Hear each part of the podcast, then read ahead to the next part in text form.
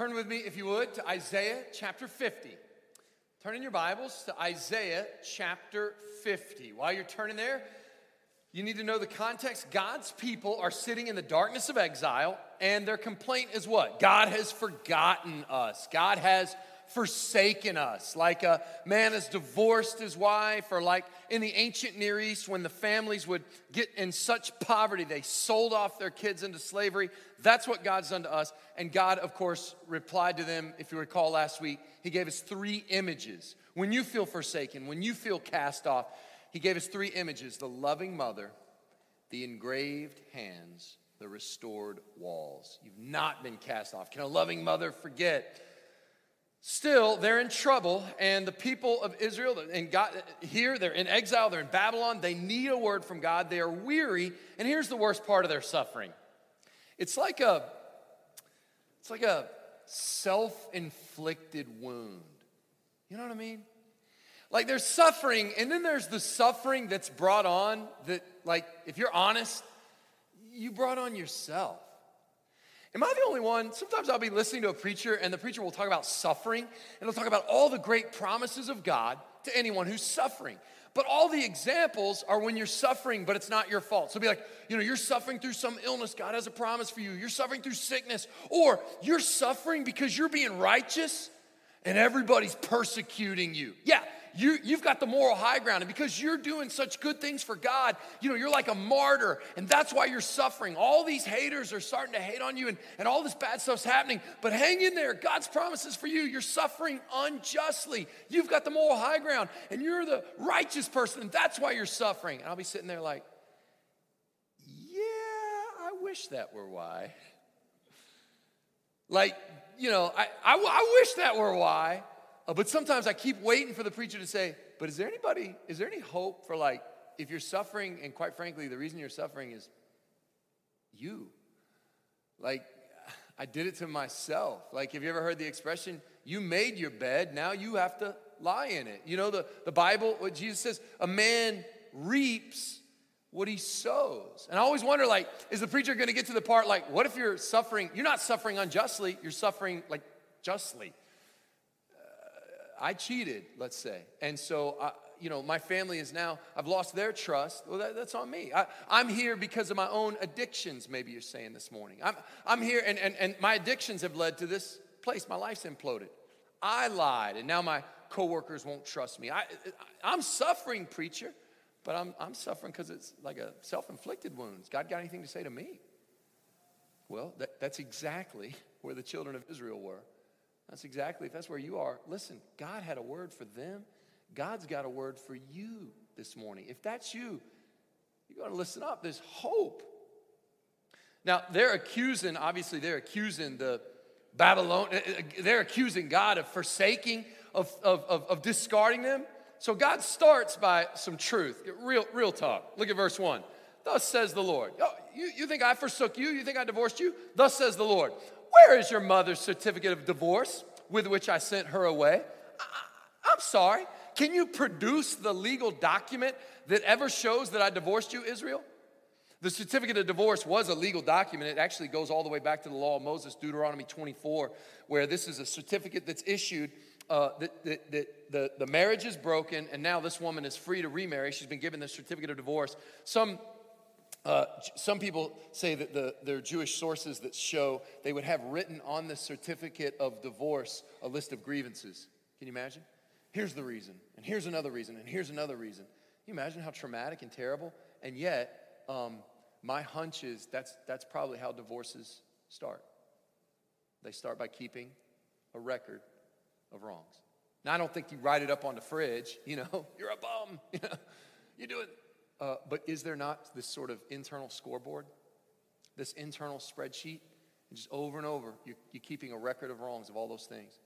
God's looking at Israel going, you think, you think that's how I work? You think that's how, you, you think that's what happened? You think I gave you a certificate of divorce because finally you just sinned too far?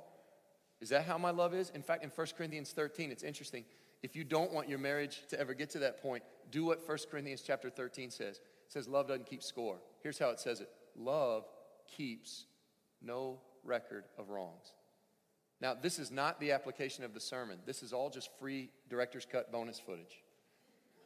But some of you, that's the application you need to walk out of here. And whatever you need to do in your mind, you need to delete the spreadsheet that you're keeping with another person's record of wrongs. And then you need to go into the recycle bin folder of your brain and empty trash. Delete forever, okay? Don't just delete it into the trash folder. Delete it, make it gone. Because love keeps no record of wrongs. That's what God's saying. Sh- show me. You think I divorced you? Show me. Show me the certificate of divorce. Or maybe, maybe it's because I sold you into slavery. Okay, t- tell me, which of to which of my creditors is it to whom I've sold you? Help me, help me remember that I, the sovereign Lord God, got short on cash. And so I had to go to a creditor with my hat in my hand and sell, here, I'll give you Israel. Is that what happened? Is that what happened? Am I short on cash? Did I have to sell you? Hmm? Did streetsofgold.com send a repo man to take back heaven's highways? Did I fail to make my monthly payment on the pearly gates I picked up at Home Depot last week and now they're coming to, is, is that what, am I the sovereign Lord short on cash? No, real talk. And Israel knew it before he said it. No. You say, I've divorced you. Behold, for your iniquities you were sold. For your transgressions, your mother was sent away. You say, I divorced you? No, Israel, you divorced me. You sold yourself into slavery. You reap what you sow, and you have sinned yourself into exile. I'm telling you, that's a word for somebody here. Because too many times you hear a message, and it's like, when you've, when you've done right and, and you're facing persecution, hang in there. God's got you. This is a message when you've done wrong. When you've made your bed and now you're facing the consequences, when you're reaping what you've sowed, and, and, and, and th- there's no other way around it. You, you, if you and God are distant, who moved? You know what I'm saying? God's saying, well, it wasn't me. I've been faithful. And it never starts, by the way, it never starts with blatant disregard for God. He's accusing Israel of disregard for God. It never starts with disregard for God. It starts by drifting. It's a few Sundays here and there, you know, let a few things slide, drifting, then disengaging. And from drifting to disengaging, then we get to disregard. It never starts with disregard. It's a slow process. But that's where Israel is. And, and, and you know that moment when, maybe I'm alone, but you know that moment when you were a kid and you did something so wrong and your parents called you on it that, like, at first you wanted to self justify. You're like, no, I'm five. I should be able to steal the keys and take the truck. Uh, you know, like at first you justify. Uh, this is hypothetical. At some point, though, they've got you dead to rights. There comes a moment of like surrender where, as a kid, you're like, I, I just, I, I plead the fifth. Like, I throw myself at the mercy of the court. You've got me dead to rights. And in that moment, like, you win, checkmate. And in that moment, they don't let up. They keep piling on even more reasons why what you did was so wrong. That's kind of what God, it's like, you, do realize I could have saved you, right? Like, on top of all that, I could have saved you. Why? When I came, look at verse 2. Why, when I came, was there no man? Why, when I called, was there no one to answer? I showed up. I, I am powerful to save, and I offer salvation, and I couldn't get a single taker? Are you kidding me? Some people say the saddest verse in the whole Bible is in the first chapter of John, where it describes the Word becoming flesh, Jesus coming to earth, and the saddest verse in the whole Bible in the first chapter of John. And he came unto his own, and his own received him not. And it does break your heart. I mean, I've had conversations with Jewish people, and it's like, this is your Messiah. I, a Gentile, I'm lucky to be in this story. I praise God every day that He saved me. But this is yours. And to think He came to His own and His own. Was that, when I came to my own, was there no one? When I called, was there no one? Is this, is this hyperbole? Does it mean there was not, there wasn't a single, you know, righteous Israelite who was trusting Yahweh? Well, apparently there wasn't enough. The, the point is, that, come on, I could have saved. Or do I have no power to deliver? Behold, by my rebuke, I dry up the sea. I make the rivers a desert. Their fish stink for lack of water and die for thirst. I clearly have the power. Verse 3 I clothe the heavens with blackness and make sackcloth their covering. I don't know what to do with verse 3. I don't want to make too much of this, but he might just be saying, I'm powerful. I could have saved. Hello, I can, I can make things night and I can make them day. I cover up, see, like, like, like I'm covering up curtain. But I wonder if there's not more going on here. I wonder if this is not a symbolism of when did he make the sky turn black? Do you remember? If this is referring to the Exodus. Right before the firstborn. Remember, there were 10 plagues. When God got the people out of Egypt, there were 10 plagues. The 10th was the death of the firstborn. The penultimate plague, the ninth, was a darkness over the land, a darkness that could be felt. What's darker than dark? Darkness you can feel, it says. So the darkness that could be felt. And right before the death of the firstborn comes this plague of darkness. Fast forward 2,000 years, at the cross on Good Friday, right before the death of the only begotten Son of God, was what? From noon to three? Darkness. Right before verse 4, 4 through 9 is the suffering servant. 4 through 9, we meet the suffering servant, who Christians believe is Jesus. Follow me. The last verse before the suffering servant, he refers the darkness before the death of the firstborn. I don't want to make too much of this, but here's all I want to say. If I've already lost you, it's okay. We're, we're going to be back on track here in just a second. If a poet today wrote that, that would be exquisite poetry because there's layer upon layer upon layer of imagery. Right before the death of the firstborn comes this darkness. Right before we meet the suffering servant again comes this darkness. If a person wrote it today, it'd be exquisite poetry. But if somebody wrote it 700 years before it happened, that's not just poetry, that's prophecy. That'll give you chills. This, is, this book wasn't written by humans, y'all. I mean, it was written by humans, but it had God as its author. It was written through humans. Is that not incredible to ponder? Prophecy. Well, okay, what, what, what are we supposed to do? Okay, this is, makes all the sense in the world. We, we, have, we have made our own bed, we've reaped what we sow, we're here and we're suffering and we deserve it. What should we do? God is not going to tell you what you should do, He's going to send you His servant. And at the end of verses four through nine come the application. So let's jump ahead to that right now and get that out of the way. 10 and 11. Here's where this is going. Here's what you need to do. You, you're facing the consequences of your own bad decisions. You've, you've done this to yourself. Here's what you need to do. Who among you, verse 10, who among you fears the Lord and obeys the voice of his servant? The servant, to obey the voice of the servant is to fear the Lord, and to fear the Lord is to obey the voice of the servant. It's verses like this that people who refuse to believe that Jesus is the Messiah, I, I, like Jesus, he's a good prophet, but he's not equal with God, then how do you explain that to fear the Lord is to obey the voice of the servant, and to obey the voice of the servant is to fear the Lord? Right here, they're interchangeable. That's the deity of Jesus, right there.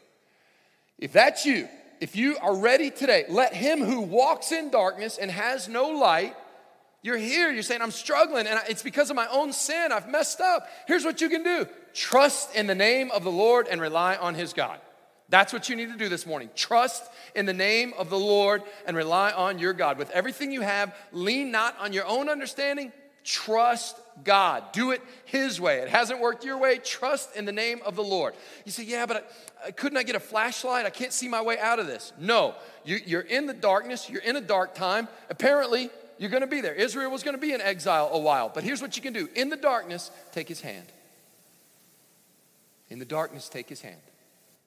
I'd really rather have a flashlight. I know you would, but don't do that. Don't do that. Because when you try to kindle your own light, that's your own shortcut, your own solution, you're going to get into trouble. Don't try to kindle your own light. Look at the next verse. The opposite of trusting in the Lord and holding his hand in the dark is to kindle your own fire. Behold, all you who kindle a fire, you who equip yourselves with burning torches. Oh, wa- fine. Walk by the light of your fire and by the torches you've kindled. This you have, had, you have it from my hand. You'll lie down in torment. It's not going to end well. You've tried that. This is a word for 2020, I think. Boy, is that not it? The thinking that you can kindle your own fire. Have you not heard things like verse 11? Maybe you don't hear it, these words, but aren't young people told? I mean, not just young people, all of us. You've got to like, you've got to live your truth, you know? Where does that come from? It comes from sort of customizable religion.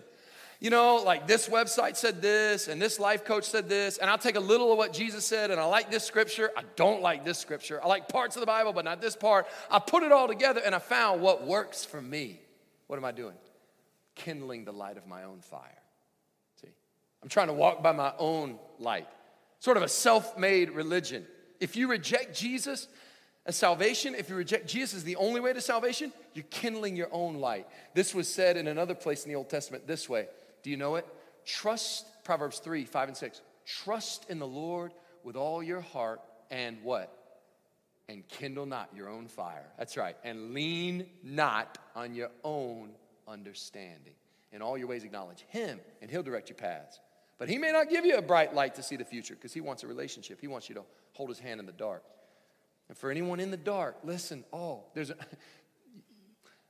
uh, there was a Christian, contemporary Christian music artist named Wayne Watson, and in 1995 or six, he had a great a chorus to a song about walking with Jesus, and I think it was based on this verse. He said, I'd rather walk in the dark with Jesus than walk in the light on my own. It's good. He may go through some dark paths, but it's better than trying to kindle your own light when all you have is the name, when all you have are his promises, that it's to be okay because he said it's to be okay. Not by your definition of okay, by his definition of okay. I'm to trust you, Lord. I'm to put one foot in front of the either, uh, one foot in front of the other. I'm to stay on that path of sobriety. I'm to stay on that path of self-control. I'm to do the hard thing. I'm to follow you. Why? Because I'm trusting in you. I'm not trying to light my own light. That's that, those promises, can I trust you? Do you love me? Are you real? Those promises that He's gonna be there, that He'll never leave you, that He'll never forsake you, those promises are so easy to believe in the sunshine. Those promises are so easy to believe on a beautiful Sunday morning at church time. But those these promises in scripture, y'all, this book is like life tested.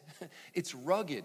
It's not built for the good times. The promises of God were actually built, they were engineered for the rugged times. Some of you are into like camping and hunting. Um, uh, it's starting to be fall, and uh, you know maybe it was even a little cool this morning if you got it early, wasn't it? Isn't that nice? And uh, a lot of outdoorsmen in our church uh, and outdoors women. And uh, I, I, got into camping a long time ago. Uh, my first job when I graduated high school was for the state of Kentucky. We had a state RA camp, Royal Ambassador Camp, and I was a camp counselor at RA camp. And you know that, that, that's that's a that's a recipe for disaster. I mean, let's take like 18 year old boys and send them out in the woods with like 28 year olds. Hope you guys live, you know, like come back alive, maybe. Uh, but I learned a lot about camping gear and outdoor gear, and there's all this gear. And here's the thing when you stand in front of a wall of outdoor gear, and those of you that are, you love to go camping or hunting or fishing or whatever, you'll know what I mean. You stand in front of uh, uh, all this, and it all looks so good on the shelf. And because it all looks so good on the shelf, you're like, why would I spend like $15 for this cooler when I could buy this cooler that's $10,000, you know, or you're looking because it looks good on the shelf. It all looks the same. Like this sleeping bag will work, this sleeping bag will work. It all feels good right there in the sporting goods store, right? It all feels good. What do you eventually learn?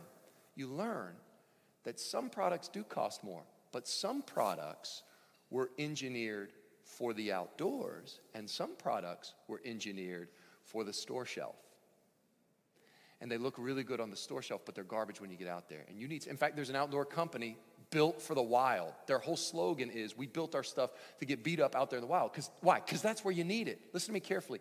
God's promises were not built for a sunny Sunday morning, they're built for the wild and the wilderness of your life. They're rugged. They're, when you're in darkness, that's when you need them. That's when you go to them. That's when you trust them. They're built for that. They can withstand, they are rugged. So, who is it that we're asked to trust? What, what reason do we have to trust? For that, we turn to the servant. Now, the servant song is found in verses four through nine. This is technically the third out of four servant songs. We met the servant in 40, chapter 42, 49, here again, and his most famous servant song, the one about by his stripes we are healed and all that. That's coming in 52, 53. Here we go. The servant speaks. And this is a pretty intense song because in this one, the servant lets us in on some personal areas of his life his communion with God, his mental and physical suffering, confidence. Anyway, here we go. The servant speaks The Lord God has given me the tongue of those who are taught, that I may know how to sustain with a word him who is weary. Morning by morning he awakens, he awakens my ear to hear as those who are taught. That isn't, that first part, tongue of those who are taught, the literally can be translated the tongue of a disciple. Some of your translations translate tongue of a disciple. In other words, the servant is saying, I was taught this stuff. I had to learn it. I had to be discipled. Hold on, hold on. This is Jesus? Isn't that something? Does that not blow your mind? This is this is Jesus saying, Yes, I had the servant is a student, the servant is a learner, the student, the servant is a scholar. He learns directly from the Father. And that makes sense. We, we who are Christians look at this verse and go, Yes, that's what Jesus said. When Jesus was here on earth, he would say that stuff all the time. He'd say, Hey, I'm not out here doing stuff on my own accord. I do what I've learned from the Father. I do what I've seen from the Father. I just do what the Father tells me. John 5 19. Everything I know, I was taught by my Father. The Son does nothing of his own. Jesus learned. Jesus was a disciple. Here we see the great divinity and humanity of Jesus. He was all God, so he wrote the word, and he was all man, so he had to learn the word. Isn't that incredible? Here you have Jesus being taught. And did he know the word? Was he not immersed in the word? You know, um, the way you know, by the way, if someone's immersed in the word is not how they act, it's how they react. It's not how they act, it's how they react. What do I mean by that? When you go through anguish or suffering or pain or something catches you off guard or surprises you, you don't act, you react. That's where the real you comes through. If I want to know what's in you, if you know, if you're if you're in a big, uh, you know, if I have a big bucket of water and you're full to the brim, how do I know what's going to splash out? When you get bumped. When you get bumped, what splashes out? That's what was in you. Not when you carefully calculate your next move, but when you get bumped, you want to know what. Okay, what splashes out? When Jesus got bumped all through life, what that it let, this happen so scriptures can be fulfilled. He told the devil, It is written. And he would quote scripture on his way to the cross in Luke. He's literally on his way to the cross. He's under a- anguish. The, the, the, women cry and he says, Weep not for me, weep, daughters of Jerusalem. And he quotes Hosea. As he's dying on the cross, he quotes Psalm 22 My God, my God, why have you forsaken me? You literally stab Jesus, and scripture comes out. He was immersed in scripture, he was filled with scripture, and he learned it morning by morning. Can you imagine if there was anybody you would think would not, if there was anybody you would think would not need to learn the Bible, it would be Jesus. But that's amazing to think about. Can you imagine young Yeshua, little Jesus, memorizing scripture? Can you imagine? Can you imagine being one of the younger half brothers or sisters of Jesus in a Bible memory competition? Mary, I can't keep up with this guy. He's just like he wrote it. But he had to learn everything. Uh, ponder the great divinity and humanity of Jesus. The one who walked on water had to learn as a toddler how to walk. The one who could feed the 5,000 with five loaves of bread and two fish had to learn how to feed himself. When he cried in the middle of the night and Mary crept up to his room and she had a baby monitor. Back then they, did, they didn't have video, they just had audio monitor. Mary would go upstairs. in the middle of the night, as baby Jesus is being tended to, they both look up at the moon, but only one of them can say they made it. My favorite image of all, Jesus being taught. Ponder that. He was a disciple. My favorite image of all is to picture him and his dad, and uh, well, him and his uh, earthly father, Joseph, uh, in the wood shop, and he's teaching him how to be a carpenter. teaching the maker of heaven and earth how to be a good craftsman. now, little Yeshua, are you sure that joint will hold on this bookshelf? You know, I sustain the planets in their orbits right now, literally. yeah, I think the bookshelf will hold. In me, all things live and move and have their being.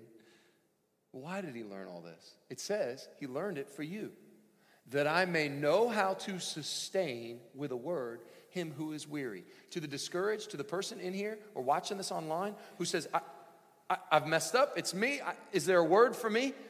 He learned all that. He was discipled. Morning by morning, he heard it from the Lord's, and, and he did, right? He was always going away, he was always going off to pray. He heard it so he could sustain with, a, with, sustain with a word the weary. You need a word this morning. And he knew the truth. I was thinking about that uh, with a word, with, you know, with a word he could sustain with a word. And I know that's, that's poetry, uh, that's symbolism. If I say, uh, I'd like a word, it doesn't mean like literally we're gonna play like this code name where I give you a word. It means I'd like a talk with you. I know. But I got to thinking, like, if he could only give you one word, what would the word be? And then that got me to thinking, there's a hymn that we sing sometimes in church that was written by Martin Luther. Do you know this one? Uh, a mighty fortress is our God. Do you know this hymn? We sing it a lot. A mighty fortress is our God. You know that one? So there's this verse in A Mighty Fortress is Our God where Luther says one word can chop the devil down. The prince of darkness grim, we tremble not for him. You know this one? His rage we can endure, for lo, his doom is sure. One little word shall fell him. He chopped the devil down with a word. And this is how my mind works. I Googled, what is the little word that Luther said could chop the devil down? And the internet told me. it's quality research. Brought me to an article because I thought that the word has to be Jesus, right? It has to be. Um, and I'm not Lutheran, but even I, come on, it's got to be Jesus, right? The answer is always Jesus. And, if, and I was told as a little kid, if you're scared and the devil's attacking you, just say Jesus. The little word that chops the devil down is Jesus. And I'm sure that works. But I found, a, a, sure enough, there was a Gospel Coalition article where a guy, there's somebody else out there who thinks like me, and that alone was worth celebrating. A guy was asking, What was the one little word? What's the one little word? Luther actually answered this question. There's a publication where he wrote, in one of his publications, where he talks about this hymn, and he says, The one little word I had in mind. And he tells you, and it wasn't Jesus. I thought for sure it'd be Jesus. Uh, or something like that. Um, faith, you know. He said, The one word that chops the devil down, the one word that the Christian can speak to Satan and utterly fell him, is to look at Satan and say, Liar. Liar. See, in other words, the enemy is a condemner. He's an accuser, and he's built all these weapons against you. And there's all this negativity and all this. He's always focusing on here's why you'll never measure up, and here's why you're no good, and here's why God can't love you. The problem with all that, poof, it's lies. And Luther knew you're not going to overcome lies with more or different lies. The only way you can counteract lies is what? The truth. some of you need this this morning. Your little word, it's the truth of Jesus Christ, is to be able to look at Satan and go, wait a minute, yes, you're scary. Yes, you're the prince of darkness, grim, but I tremble not for you. Why? It's all lies. You're the father of lies. Nothing of what you're saying is true. Now, you can't get that. Listen to me. You can't get that word of comfort to the weary unless you, like the servant, are morning by morning. You've got to get in front of your father. Every day, Jesus had to get in front of his father and here, you are my child. You are who I say I am. Because the, the, the next 23 and a half hours of your day, the prince of darkness, Grim, is going to be putting all his condemnation at you. You need to hear me. You are my child. You can't get that word. I've got some applications here as we end. They're quick. Application number one you can't get a word unless you're in the word. I was at a deacon's meeting several months ago, and I asked the deacon who shared this. This he said someone, a mentor of his, told him this. I texted him this week and said, "Did I get that right? Is that the right application?" He said, "You got it." Guy would come up to him and say, "Hey, you been in the Word? Because you know you can't get a word unless you're in the Word." Makes sense to me. You can't get a word unless you're in the Word. How do you expect to combat the lies of the enemy unless morning by morning you hear God speak, not just speak out there, speak to you the truth? Jesus, in, the, in, in verse 4, doesn't it say? He was taught morning by morning. You can't get a word unless you're in the Word. Got that one? This one goes along with it. He not only was in the Word, he obeyed. Look at verse 5. The Lord God has opened my ear, and I didn't just let it go in one ear and out the other. I was not rebellious. I turned not backward. Do you ever wonder why God put your ears on the outside of your head? Because we're not supposed to listen, we're not supposed to kindle our own light. We're not supposed to lean on our own understanding. We're supposed to listen to His word. And when, I, when He opened my ear, I was, look at this, I was not rebellious. It's possible, is it not? It's possible to hear the word and not do it. The Bible says that's rebellion. That's even worse than being ignorant. I didn't know. No, I know and I didn't do it. That's rebellion. Jesus was not rebellious. He turned not backward. It's not enough to be, as James says, don't just be a hearer of the word, be a doer. That's discipleship. That's why Jesus was constantly before his father, being taught by his father. That's why you can't get a word unless you're in the word. But it's not just enough to be in the word. You can't get a word unless you do the word. I would put that as application too. It's not enough to be in the word. But you got to do the word to understand why, submit and apply. The application of God's word is the best teacher there is. Look, you, I mean, Jesus said in, uh, in the Gospel of Luke, give to those who ask. Now, there are two ways to learn how to give to those who ask. One is to have a 10 week Bible study on the Greek words for give and ask and those, and study it in context, and then pull out a bunch of books and have a. You know, the other way to learn that would be for the next week to say, okay, whatever anybody asks this week, by God's grace, I'm just going to give it to them. You will learn more Bible that way than the other way. Why? Because you're doing it. That, that's real discipleship. It's not like we're learning to puff up our brains, we're learning to do it. You know where discipleship happens? You know, a great example of discipleship? If any of you want to go see discipleship, I don't know if they'll let you in. There's probably some COVID restrictions, but theoretically, a great place to learn discipleship. If you want to see discipleship in action, just go an hour from here to UAB. Apparently, UAB is one of the great teaching hospitals in our country. And so, what do you have there? You have all these medical students, and what are they doing? They're working like dogs. Why? To learn. And they're watching competent doctors. They're watching how, look at just how she cuts this thing open. Look at just how she applies this medicine. Look at how, just how he does this. Look at how he talks to this patient. And they're learning. Why? So their heads can swell up so they can have a bunch of knowledge? No, because they're about, they want to be competent doctors. They want to do this stuff. They want to live it out. That's discipleship. So you can't get a word unless you're in the word, but you also can't get a word unless you do the word. Okay, last one. I, uh, I told you, I, I, mentioned that it, you know if, if, you're suffering and you're suffering and it, you have no one to blame but yourself, the word of hope. I told you it's not how much you, you try, it's how much you trust. Lean not on your own understanding. Don't kindle your own fire. Lean on Him and that really, this last one is it's an application, but it's not really an application. I mean, it is an application, but it's just really just it's not good advice. It's just it's just good news. The last one is you can't get a word if the capital W word fails. What do I mean by that? I want you in the word every day, but you're not saved based on your consistency in your quiet time. And I want you to do the word every day, but you're not saved because of your ability to do the word. All that stuff is in a response to what? You're saved if you have a Savior. Do you understand? That, that's how rescuing works. So the question is is the Word Jesus gonna fail? Is he gonna complete his mission? Is he trustworthy? I mean, God says he's gonna send this servant, and the whole point is trust me, but, but can we trust him? There's gonna be opposition. We don't see why he's suffering until the next servant saw him, but if he quits, the gospel's only good news if it gets to us in time, right? I mean, so let's, you can almost feel, and at least for me, in, in verses six and seven, it's like, it's like you're almost cheering on our hero. It's like, go, Jesus, go. Don't quit, don't quit. Look at verse six. I gave my back to those who strike, and my cheeks to those who pull out the beard. I hid not my face from disgrace and spitting. How can we see this verse and not see in it our sinless, spotless Savior, Jesus Christ. I gave my back to those who strike. Don't the Gospels tell us that he was scourged, he was beaten. They laid his back out, and that Roman torture device, the cat of nine tails whip, where they would lay the whip across the back and pull it back at just the right moment with bits of bone and, and, and glass, sharp metal in that whip to pull out. And when it came out, big chunks of flesh and blood came out with it. But he didn't quit. He didn't quit.